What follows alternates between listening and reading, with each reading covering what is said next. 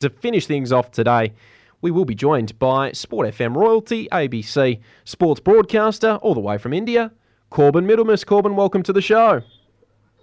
Hey, Matt. Thanks for having me again. Thank you very much for taking the time. How are things over there?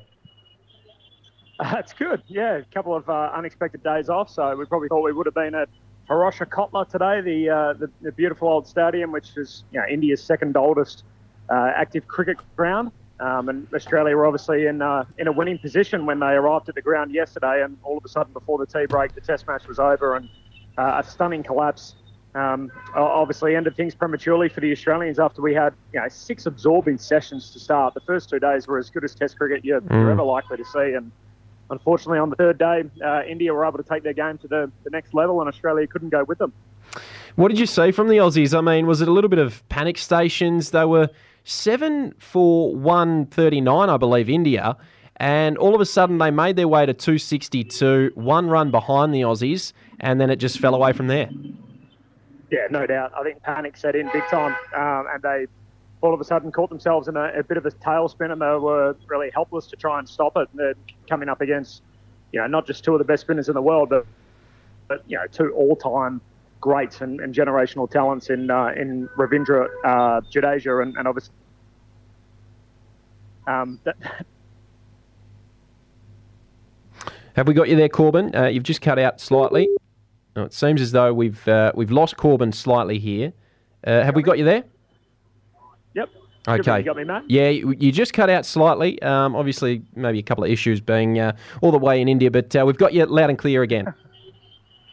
you might be able to hear the car horns in the background and the uh, the tuk tuk. So I'm just standing out the front of our, uh, our hotel. But um, yeah, hopefully you've, you've, got us loud and clear. But um, yeah, I, I think you're, you're, spot on. They, they panicked basically. They um, yeah, just the, the, sequence of wickets and the, the continued sweep shots, which has obviously been uh, well documented. It, it clearly was a, a, struggle for the Australians. It's not the kind of shot that they should have been playing on this wicket. Um, Dinesh Karthik, of course, uh, you know, Indian wicketkeeper bat for, for many years was part of our coverage and uh, he said the, the same thing in commentary early on. They lost more and more wickets, the same of dismissal thereafter. Uh, and in the end, um, uh, Jadeja was asked about it after the uh, after the match, and he said the same thing.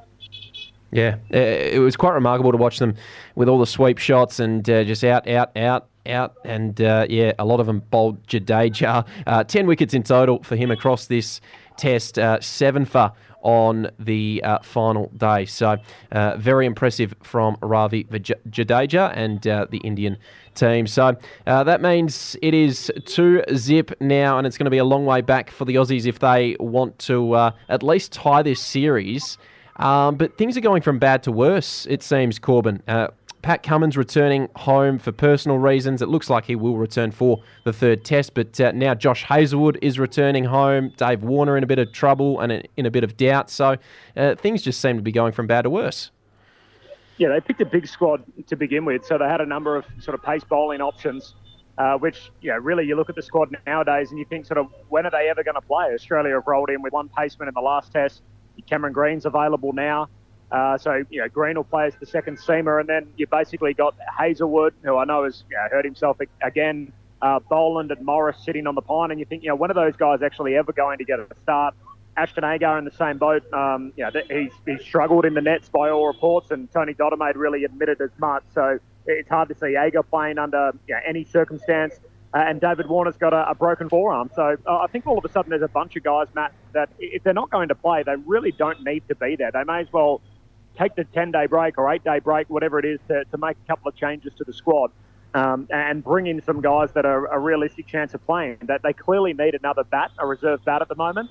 They put in Matt Renshaw. He was really the only other guy that could have played that was a reserve bat on tour when Warner got concussed.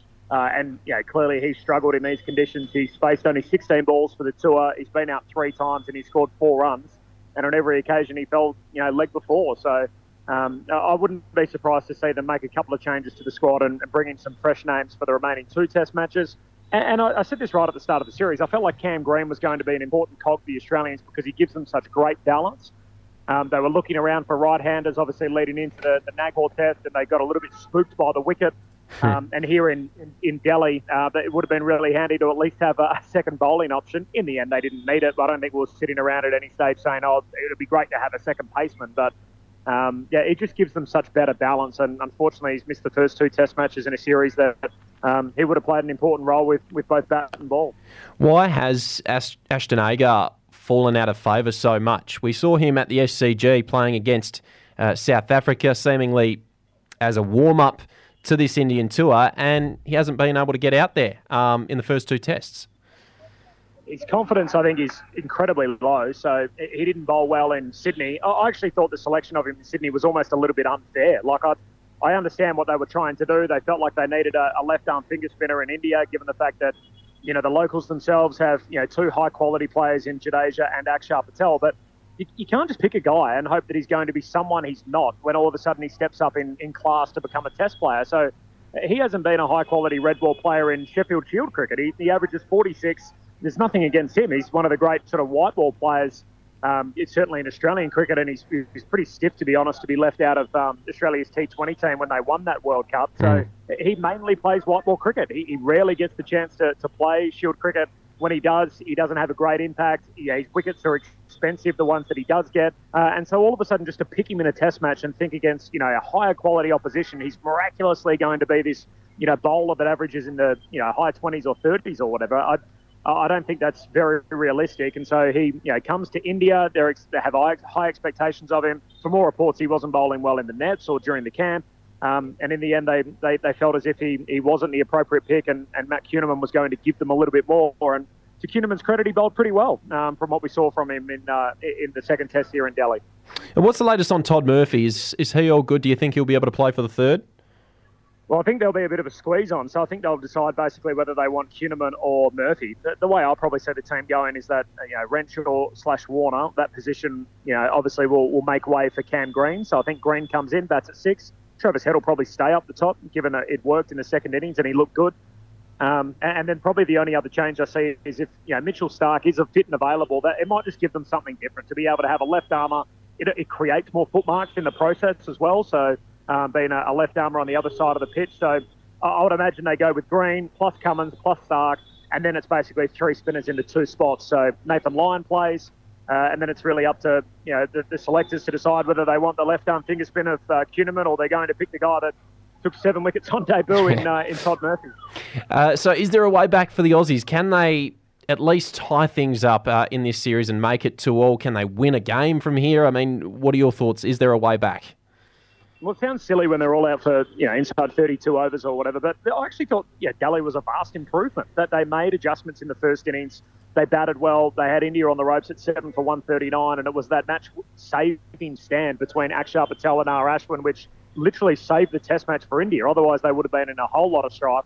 And even you know, leading into day three, we arrived at the ground with a whole lot of optimism around Australia's prospects, um, and, um, it just obviously completely turned on its head. They lost eight for 28 and, and folded like a cheap tent. But uh, up until that point, um, that they looked like the better team. They looked like they were in front in the Test match for large periods. And after the humiliating loss in Nagpur, the mindset to be able to shift that quickly, make those adjustments. We saw it in, enacted. Now we just need to see it across both innings rather than just one. So I definitely think Delhi was an improvement on Nagpur, despite the fact that um, the same thing happened in the second innings on both occasions. Yeah, well, a big collapse from the Aussies, and uh, hopefully they can redeem themselves in the next two tests. Uh, Corbin, a pleasure as always. Thank you very much for taking the time, and uh, enjoy the rest of the Indian tour.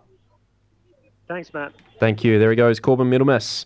Uh, Sport FM alumni and, uh, of course, ABC Sports broadcaster. I thank him for his time on the show today.